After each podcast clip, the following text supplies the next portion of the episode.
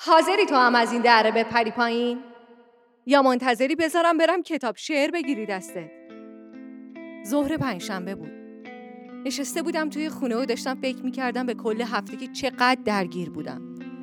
گوشی رو گرفتم دستم و شروع کردم به چرخ زدن توی گوشی. دیدم هیچ خبری و هیچ برنامه هیچ جا نیست. به سرم زد برم بام تهران و یکم توجه واسه خودم بخرم. اسرای پنجشنبه شلوغ می شد و منم کسی تو زندگیم نبود که بخوام کاری نکنم. انقدر غرق این جلب توجه کردنه بودم که یادم رفت وسط زمستون. فقط یه لباسی پوشیدم که به چشم بیام و سوار ماشینم شدم و حرکت کردم. رسیدم به پارکینگ و پارک کردم. حدسم درست بود. طبق معمول از هر مدل و سلیقه آدم اومده بود. هنسفیری رو گذاشتم تو گوشم که مثلا صداها رو نمیشنوم و شروع به حرکت کردم. نقشم گرفته بود. همه یا به سمتم می اومدن یا نگاهشون بود. ولی خب هیچ مکالمه ای رو شروع نکردم. سردم بود. مجبور بودم تون راه برم گرم شم. رسیدم بالای بام و همه صندلیا پر شده بود. نشستم لبه جدول و زانوامو بغل کردم و ریس میلرزیدم.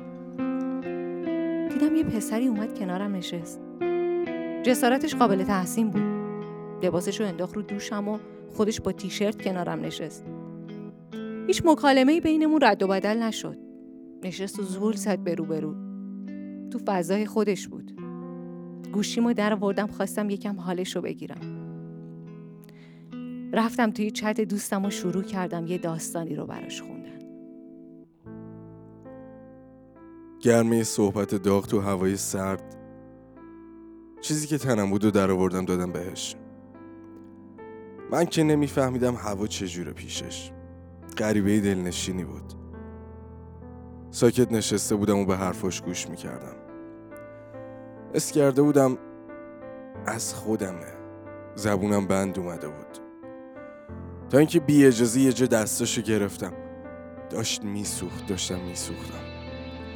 صورتمو بردم نزدیک شاید بوسیدن لباش کمک می‌کرد صدام در بیاد. نزدیکتر شد به هم و یهو بی اراده بلند بلند شروع کردم به شعر خوندن. گرمای دستاشو فشاری که به شونم آورد باعث شد باز کنم چشامو. دیگه اونجا نبود. آقا ممکنه بشینم کنارتون؟ سوالی که بی جواب موند.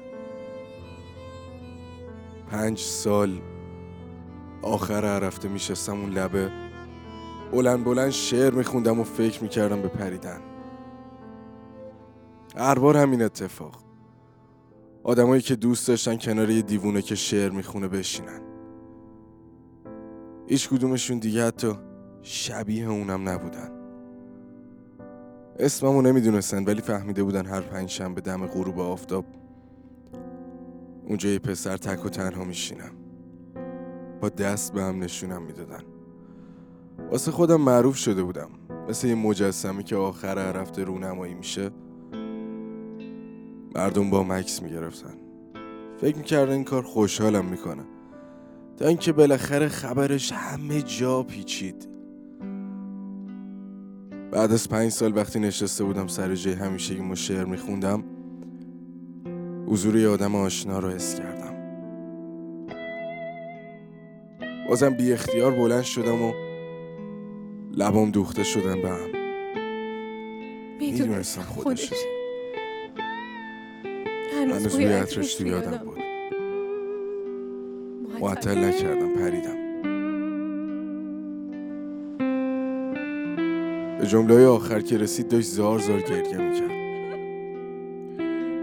نمی‌دونستم منم اگه لمسش کنم مجبور میشم بپرم یا باید تموم سال شعر بخونم.